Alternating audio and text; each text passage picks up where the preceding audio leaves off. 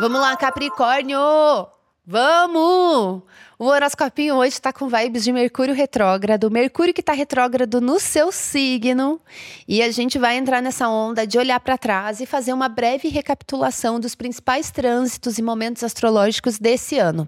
Para semana que vem, a gente falar dos trânsitos e das vibes astrológicas de 2024. Mas antes, vamos focar no que já aconteceu e fazer uma organização disso, uma faxina de fim de ano, uma organização geral. Principalmente agora que Mercúrio está retrógrado no seu signo, você pode até sentir que esse é um período legal, uma semana importante para você fazer essa reavaliação.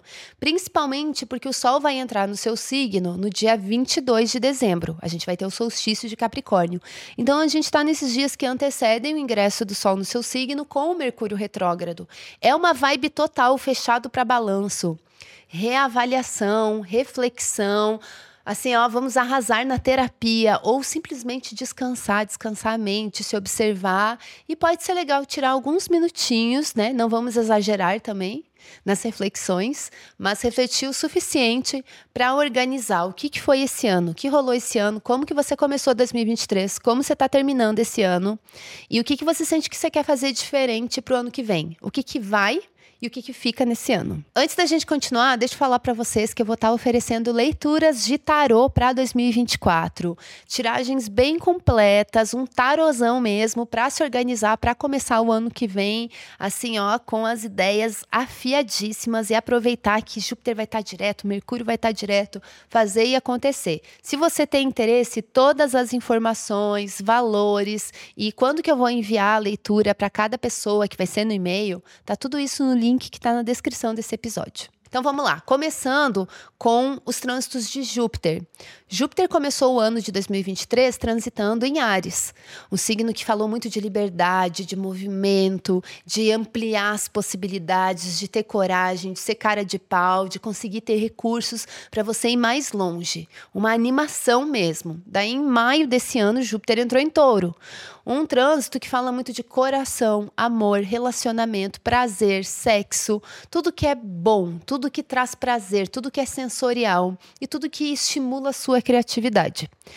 Agora, Júpiter está também está retrógrado, então vocês veem, a gente está numa vibe super retrógrada, assim, muito de se reconectar com coisas do passado, às vezes coisas que você gostava, mas que você deixou de lado, agora você está tendo oportunidade de retomar, de participar de novo, de fazer de novo, de tentar de novo.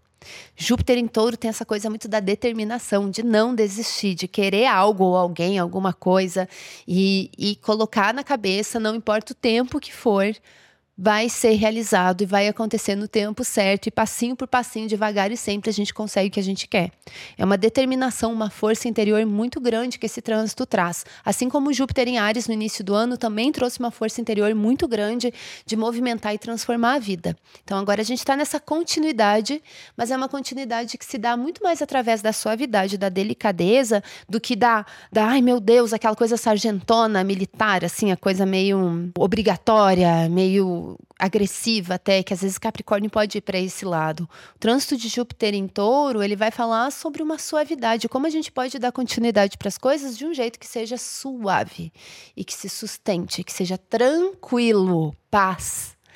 É, esse é o foco desse trânsito que vai voltar ao movimento direto no dia 30 de dezembro. Então a gente já vai começar 2024 com Júpiter diretíssimo em touro até maio do ano que vem. Mas isso eu vou falar lá na semana que vem, tá? Que mais? Recapitulando 2023, que a gente tem para falar hoje. A gente também teve Saturno entrando em Peixes em março desse ano. Esse é um trânsito importante porque a gente teve esse, esse trânsito infernal de Saturno em Aquário, que durou de 2020 a 2023. E agora finalmente a gente encerrou esse ciclo e tá com o trânsito de Saturno em Peixes, que vai falar de movimento, de mistura, de aprendizado, de sensibilidade, de escuta e de responsabilidade afetiva, principalmente com as pessoas da sua intimidade. Então, esses são os tópicos que estão sendo desenvolvidos. Saturno vai passar transitando em peixes o, mês, o ano de 2024 todo, até 2025. E a gente também teve eclipses. O primeiro eclipse no signo de Libra, que para Capricórnio mexe aí nos ângulos, nas estruturas e que aconteceu nesse ano, um eclipse solar. Vale você pensar, teve alguma mudança, alguma, alguma mudança de consciência ou de como você enxerga as coisas, coisas que se revelaram, que mudou ou você sente que não é muito que não foi muito pessoal para você? Porque eclipses falam muito de vibes coletivas, de coisas que são muito maiores do que uma pessoa, só que às vezes se conecta no nosso mapa e pode indicar momentos de transformação e mudança, de trabalho com sombras e de trabalho com, com imprevistos até. 2024 a gente vai ter mais eclipses no eixo Libra e Ares. Esse foi a nossa, a nossa breve recapitulação de 2023. A gente volta semana que vem para falar de 2024. É isso. Fui, beijo!